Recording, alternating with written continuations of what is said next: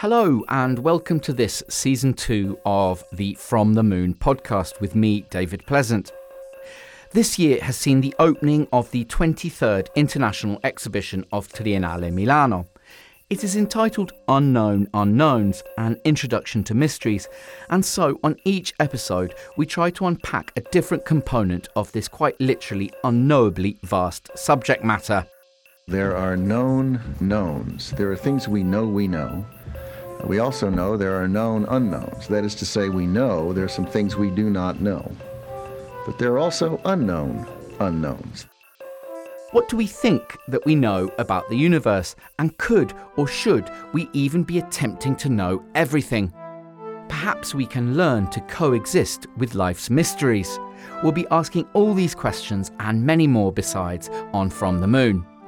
During the course of this series, we'll be speaking to artists, designers, and scientists who will guide me, your host, on this journey through knowledge and understanding.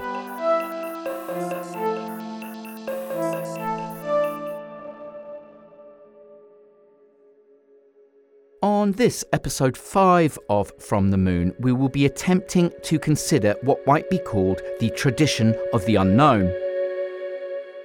Despite our many discussions on all things mysterious in this series, and through the very discursive nature of much of what is contained in the thematic exhibition at Triennale Milano, we cannot think that we are somehow the first to think in this way. There is a vast, perhaps timeless tradition of inquiry into the unknown. So today we'll be exploring the relatively recent coining of our title theme, Unknown Unknowns all those things we don't know that we don't know, used with particular effect back in 2002 in the most geopolitical of settings, together with more philosophical considerations with an old friend of From the Moon, Emanuele Coccia. But first, we pay a visit to the very physical, tangible exhibition that has opened alongside Unknown Unknowns. La Tradizione del Nuovo, or Tradition of the New, is the title of the Italian Design Museum's new permanent show. Marco Sammicheli, director and curator of design, fashion, and craft at Triennale Milano, gave me a virtual tour by way of three objects on show. I thought to offer to the audience uh, a step, an historical introduction to what can be uh, in the 20th century, what was in the 20th century the unknown in the design business. And actually, a tradition of the new, it is a compilation of researches because in the, the um, Italian design business, which was extremely disconnected to the industry at the beginning, especially after the Second World War, the unknown was a vision, was an idea, or was also an attempt to imagine something that was not yet discovered, arrived, or um, public and, and, and, and, and spread in the society. So, uh, the first thing you, you see when you uh, step into the show are doors for two reasons. The first one is because usually when you visit a design museum, doors, windows, tubs, sinks, you know, these sort of neglected um, objects are never on display. And the second reason was how can I portray the unknown to a very general audience? And so I thought, like in an horror movie, behind the door usually there's two things the killer or the safety of your house, of your nest. You are hearing the words of curator Marco Sammicheli telling us about the La Tradizione del Nuovo or Tradition of the New exhibition on show now in the Museo del Design Italiano at Triennale Milano. The show, which was designed by multidisciplinary creative studio Zaven, based in Venice, brings together works, installations, documents, design objects, and experimental pieces that contributed to the development of Italian society in the period between 1964 and 1996. So I selected this uh, special project that Bruno Munari and Davide Mosconi realized in 1991 for Lualdi, which is an Italian company uh, specialized in um, designing doors. And the installation is entitled Invece del campanello, instead of the doorbell. The specificity of these doors is that they don't have a door handle, it's just a photocopy of the door handles. And each one has a very bizarre uh, doorbell. That, that if you pull the doorbell, it could be a string, or if you can you push a button, then it, they produces sounds. But you don't see what is behind. But these doors are installed by Zaven in several green wood towers then you can see what is behind the door. You can see the technology, the very vernacular and rudimental technology of the doorbell, but you can also, these, these doors, they hide um, some elements that they introduce you to the show. Once through these impressive doors, whose imposing three dimensional forms tower above the visitor, we move through to various thematic and chronological sections put together by Marco Sammicheli. In a section entitled Human Containers, Marco attempts to tackle gender politics and how the design business was often all but completely closed to women.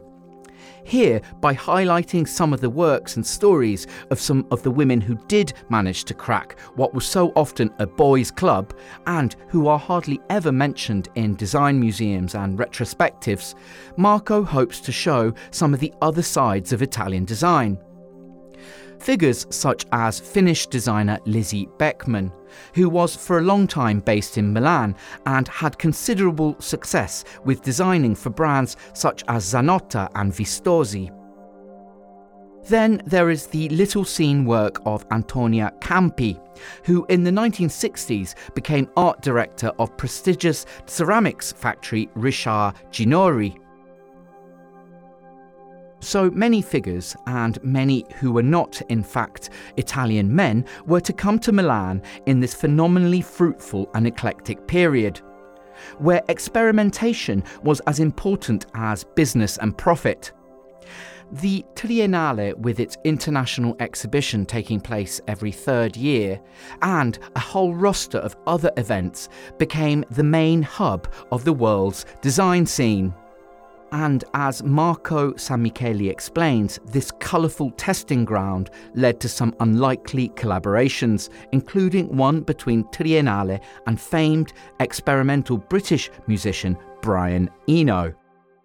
Because I needed to um, transfer this idea that uh, along the 90s, um, design was not anymore about only about furniture pieces or, or objects but it was mostly about digitalization, services, relationships, and experiences.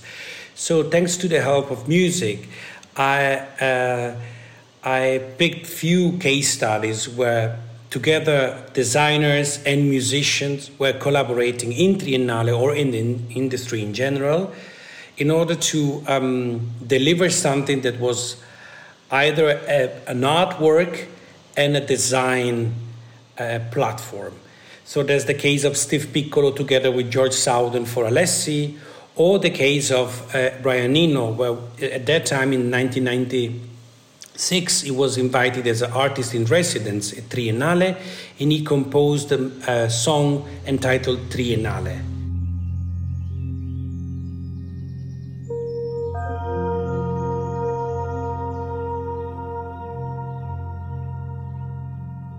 There's Stripsody. Stripsody is the story of, of Cathy Berberian and Luciano Berio that together with Umberto Eco and Eugenio Carmi that they, they design a composition. What does this mean? I'm quoting Umberto Eco when he was saying that in his opinion, uh, comics are the most interesting and revolutionary um, idea of craftsmanship in Italy in modern times. So him, together with Eugenio Carmi and Luciano Berio, a music composer, they designed a series of, of comics that Cathy Berberian, a soprano singer, had to sing. So this composition is just this beautiful lady playing all these sounds that come from comics, and it is bizarre and also very uh, um, particular how um, altogether this is presenting a narrative where there's a lot of irony, of course, but it's also this is also presenting an angle of how to look at things that you think are not important that they at the same time they can contribute and develop an, a good idea that then can be applied on design and architecture and it's quite an alarming and surprising sound that we hear. So uh, we'll play some of that now.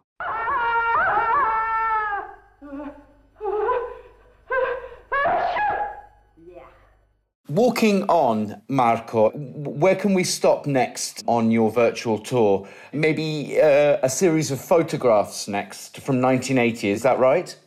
Yeah, there. I also asked several photographers to um, be part of the show because photography in the design industry it is important because it's a complementary media for communicating uh, not only for the advertising but for communicating the role and the narrative of objects. So there are photos of um, giacomo giannini that together with alessi was able to present campaigns that they were offering um, an idea of Alessi objects in the 90s related to fiction. And before Marco tells us more about some of the photography on show at the Triennale's tradition of the new exhibition, let's dip into another of the show's musical highlights. By the 1980s, the idea to mix different practices from design to art and from music to video was very much in the air in Milan, thanks in part to the birth of the postmodern movement in Italy. Giancarlo Maiocchi, also known as Occhio Magico, was very active in this cultural milieu participating in multimedia groups and collaborating with architects such as Alessandro Mendini, Aldo Rossi, and Ettore Sottsass Jr., Maiocchi was able to experiment with new forms of contamination between photography, painting, music, video, and even fashion.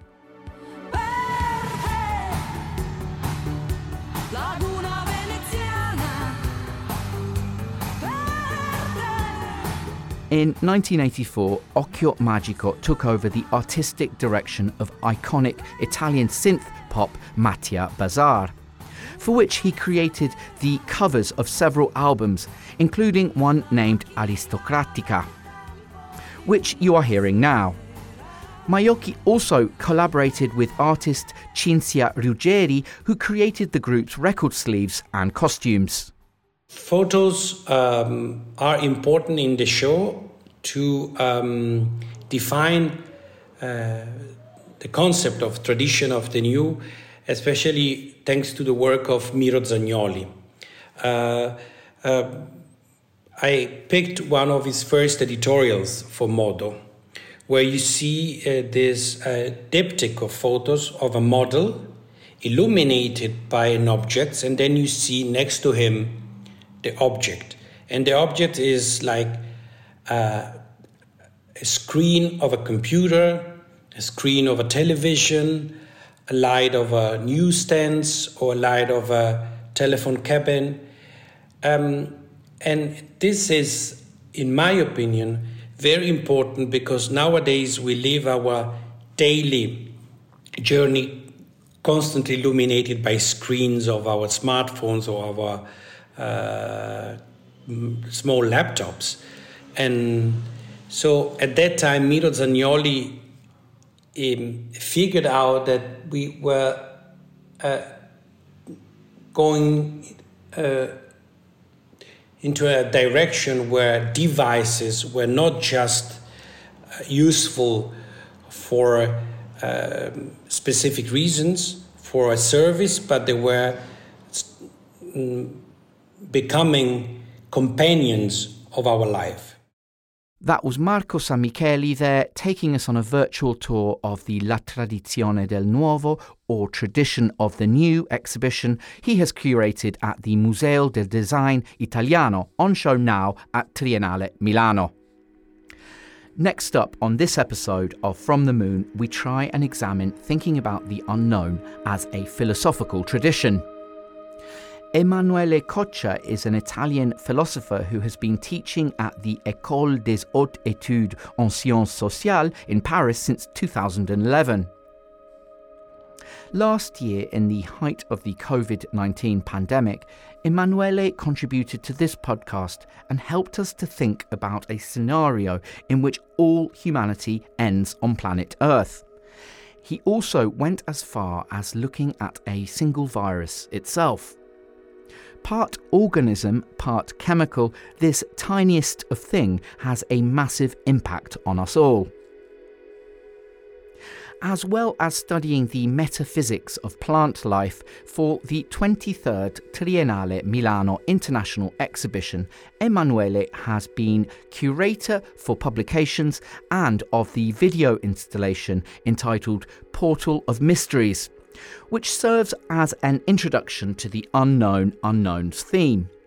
I spoke to him about the history of examining the unknown, philosophically speaking, as well as the surprisingly recent geopolitical origins of our exhibition's title. Emanuele Coccia, thank you very much for joining us on this episode of From the Moon, in which we're trying to look at uh, the unknown from the perspective of, of the past, let's say, trying to kind of reframe how we look at the unknown. Um, it's not obviously a new thing or particularly contemporary to think about everything that which uh, might be out there or which is waiting to be discovered or, or known about. So with you, I, I, wanted to just have a little bit of a breakdown, maybe to start. How traditionally have philosophers looked at this subject of the unknown? I would say that there is, uh, first of all, one very important episode in the history of let's say, let's say thought, not just philosophy, uh, about the question of unknown, which is the Freudian approach, the idea that there is something uh, which is unknown in us, which is not just unknown, but which is exactly like the title of the exhibition is uh, sounds is uh, something we don't know, we don't know it is uh, unconscious. Uh, and what was interesting in Freud is the fact that, first of all, uh, this unconscious that we ignore is that the very core of our consciousness. One could say that the core idea of psychoanalysis is that every subject is, in a way, this attempt of taming this unconscious, this uh, unknown unknown, and happiness, in a way, depends from the way you can, at the same time, not just reduce this unknown to something known, but to have a sort of intimate relationship with this uh, sphere. So, from this point of view, I would say that this is the most interesting uh, idea that uh, Western thought uh, produced about uh, uh, this unknown. And in a way, the exhibition try to do at, at least in my in my uh, opinion in my eyes the exhibition uh, uh, the triennale tried to expand extend this idea not just to uh, or no more to the core of subjectivity but to re- the relationship each of us has to develop uh, toward the planet so, as Emanuele Coccia told us, it was Austrian neurologist and father of psychoanalysis Sigmund Freud who began what could be called modern thinking when it came to the unknown. Freud's attempts to reveal the deepest unconscious of his patients can be seen as a way to tame the unknown within the human brain. But if happiness is dependent on conquering the unknown and knowing as much as possible about ourselves, maybe Freud has set humanity up for a very frustrating eternal failure. I wanted to know if Emanuele thinks that there is a sort of implied coexistence with that which we don't know in the unknown unknowns theme of the exhibition at Triennale Milano. Some might even see this as a resignation, as maybe we are better off not knowing everything. A sentiment that goes along the lines of that old saying, ignorance is bliss. If you already knew everything, then uh, it makes, uh, I mean, there would be no no sense in in the act of existing. But it's not uh, just that we have to accept our ignorance, because this way would be sort of sort of very strange pious attitude toward existence. The question is uh, actually uh, to um, it's more to acknowledge that the counterpart, the the the kind of the sphere of reality you have in front of you, as the same amount of freedom you uh, uh, in a way you you have. I'm I'm just uh, making an example in order to be more cle- uh, clearer and also more, I, I mean, uh, uh, to speak about uh, daily experience. Uh, uh, for instance, uh, we have uh, this experience of uh, acknowledging a huge amount of freedom to a huge amount of reality, which we call sky, and the particular piece of uh, piece of sky, uh, which is the part of the sky of this infinite uh, part of the universe, which produce what we call weather.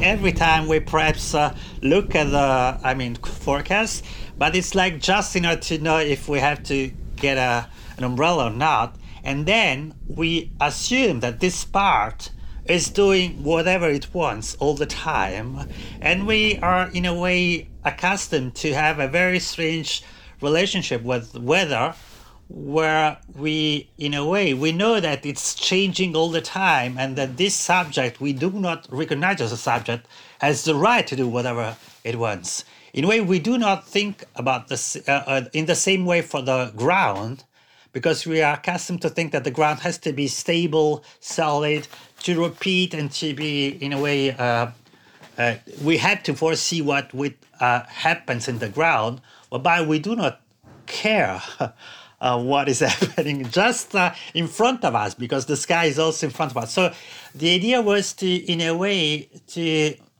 universalize or to radicalize this kind of attitude toward not just toward the sky but also to the ground. For Emanuele, this radical rethinking of the unknown on the ground here on Earth extends and inspires the Unknown Unknowns exhibition which he sees as a way to understand what happens in the fields of architecture and design when they adopt this new attitude. So Emanuele wonders what it would be like if these fields that are normally so obsessed with control and with mastering every single element would engage or not engage with the ground in the same way as we have traditionally engaged with the weather, voluntarily accepting its many unknowns. As we heard from Triennale Milano curator Marco Sammicheli earlier in the episode, many architects and designers have long gone about investigating the limits of our knowledge and certainly proposing radical solutions to unknown futures. So, does Emanuele think that one new philosophy that the Unknown Unknowns exhibition might propose is one in which no knowledge is taken for granted? Where there are no absolute certainties about the ground beneath our feet or the environment and matter all around us. Not taking anything for granted, but also to, in a way, to allow to matter, to ground, to space, to object, to artifacts, to keep, in a way, being free, to allow this freedom also not just at the beginning of the process, but also in the life of the object. So in a way, it's really allowing to to the planet the the freedom it has to have in a way. That that's why also for me this exhibition was important uh, uh, in uh, also for ecology because in a in a way ecology, thus at least the scientific ecology, the academic ecology uh, is totally unable to think freedom of other living beings, freedom of uh, the ground, freedom of the water, freedom of whatever. So, and and that's that's why uh, that's why I think the curators uh, chose this uh, strange name. Unknown Unknowns is indeed a strange name for an exhibition. But as much as it might allude to a world of mysteries and uncertainties, it does open the way for a very expanded approach, based on free thinking rather than predefined concepts. Emanuele also points out the less than virtuous circumstances in which the unknown unknowns concept first came to fame. Now, let's hear the hawkish words of the late Donald Rumsfeld. United States Secretary of Defense, speaking in 2002, one year before the US invasion of Iraq. Reports that say there's that, that, that something hasn't happened are always interesting to me because, as we know, there are known knowns. There are things we know we know.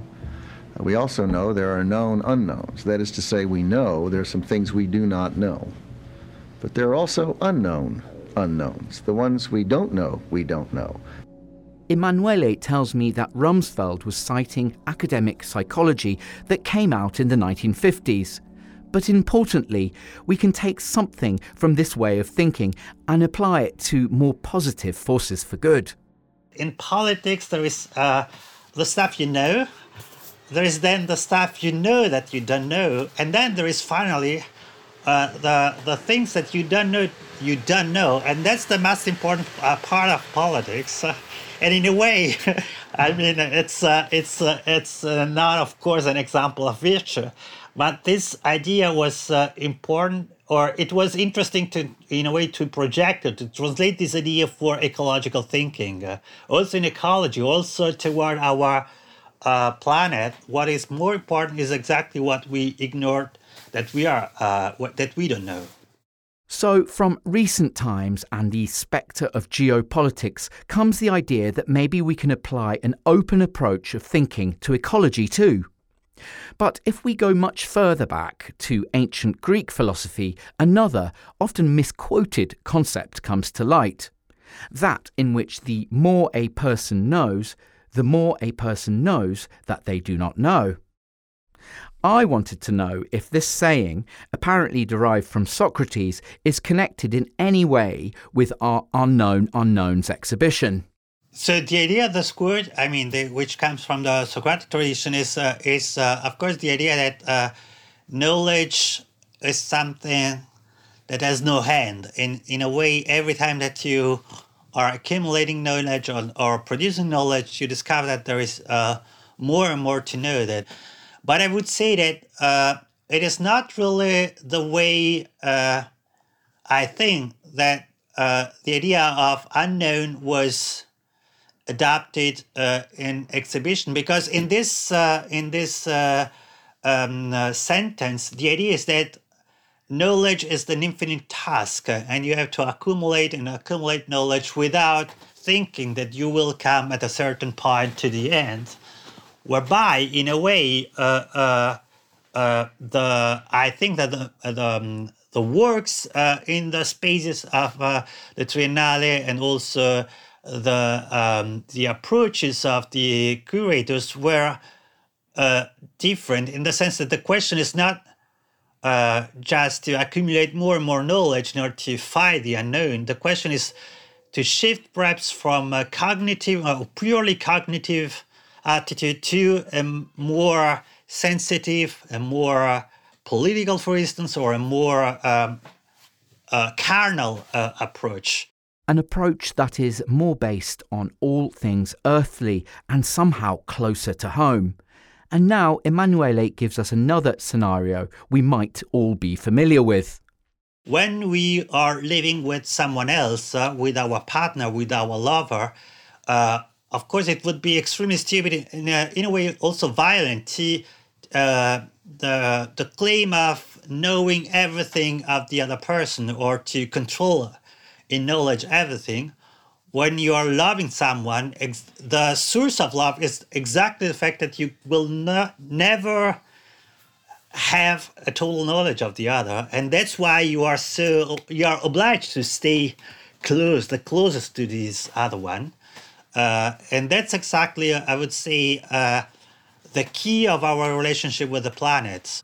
That's beautiful and, and, and, interesting. It reminds me, I was uh, listening, hearing about some research done on, on the behavior of dogs and uh, the possibility that we can kind of understand the language that they might have, or if they have a language at all, and whether we could maybe tap in on that language and speak to dogs. And then one of the researchers said, well, maybe the fact that we don't understand their language is why we love dogs. totally. it's uh, exactly. It's kind of the same point. Yeah. There. If I can just add something with the example of dogs, because it's uh, quite interesting. First of all, because uh, as you know, one of the most interesting, perhaps the most interesting uh, philosopher of our times, uh, Donna Haraway, uh, wrote a book about ecology in a way claiming that we have to rethink our relationship with the planet in general, starting or rethinking or extending uh, the relationship we have with dogs. But what is interesting, uh, uh exactly uh, in the relationship with dogs, is exactly what you said. Because in a way, what strikes me every time that I see, I do not have a dog, but what strikes me every time that I see someone with a dog is the fact that uh, the person, the human being, is not treating the dog as uh, a dog in a way at a certain point. So he's ignoring that it's a dog, it's someone who belongs to another species, and the dogs and the dog neither treats the human being uh, as a human being. And this kind of extremely strange uh, relationship where both are ignoring uh, the identity of the other, and both is in a way are accepting to lose their own identity in front of the other, who loses, who lost its identity or their identity for you. That's a very beautiful definition of love in a way, and that's also in a way the secret of good relationships i would say.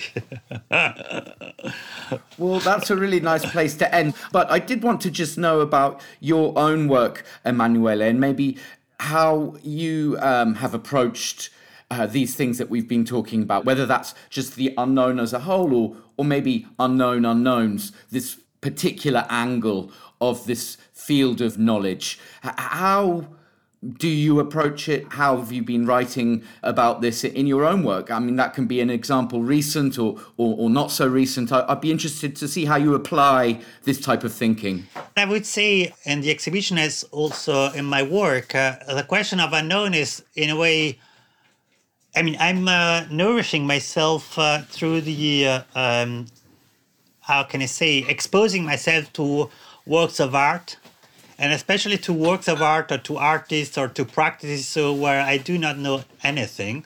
So that's that's uh, perhaps uh, the the um, uh, the closest experience. I mean, I need that in order to write, and it's uh, much more important for me to read or to expose myself to the sensitive experience of uh, artworks than to read philosophy. I must say. And secondly, I would say the question of unknown unknown uh, is at the core of the experience of uh, writing. Because, I mean, you can say whatever you want, but each time that you are writing, it's really something that comes to you from you don't know where and you don't know why. And that's why uh, it's uh, painful to write because it's not that you have an idea and you have to translate this idea in words. You have to put yourself in these very strange conditions that make you, uh, in a way, open to catch ideas or to catch uh, signs, uh, symbols, and so on. So that's why, also in a physical way, the process of writing is so difficult because you have, in a way, to open your body to this kind of flow of unknown stuff. I can very much relate to that. The famous writer's block, it comes from that period of waiting because you, you don't know what's going to come, whether it's going to come at all. And uh, meanwhile, your deadline is, is fast. or is already past. fast approaching. yeah. well, Emmanuel, it was really fun to talk to you. Thank you so much. Thank to you.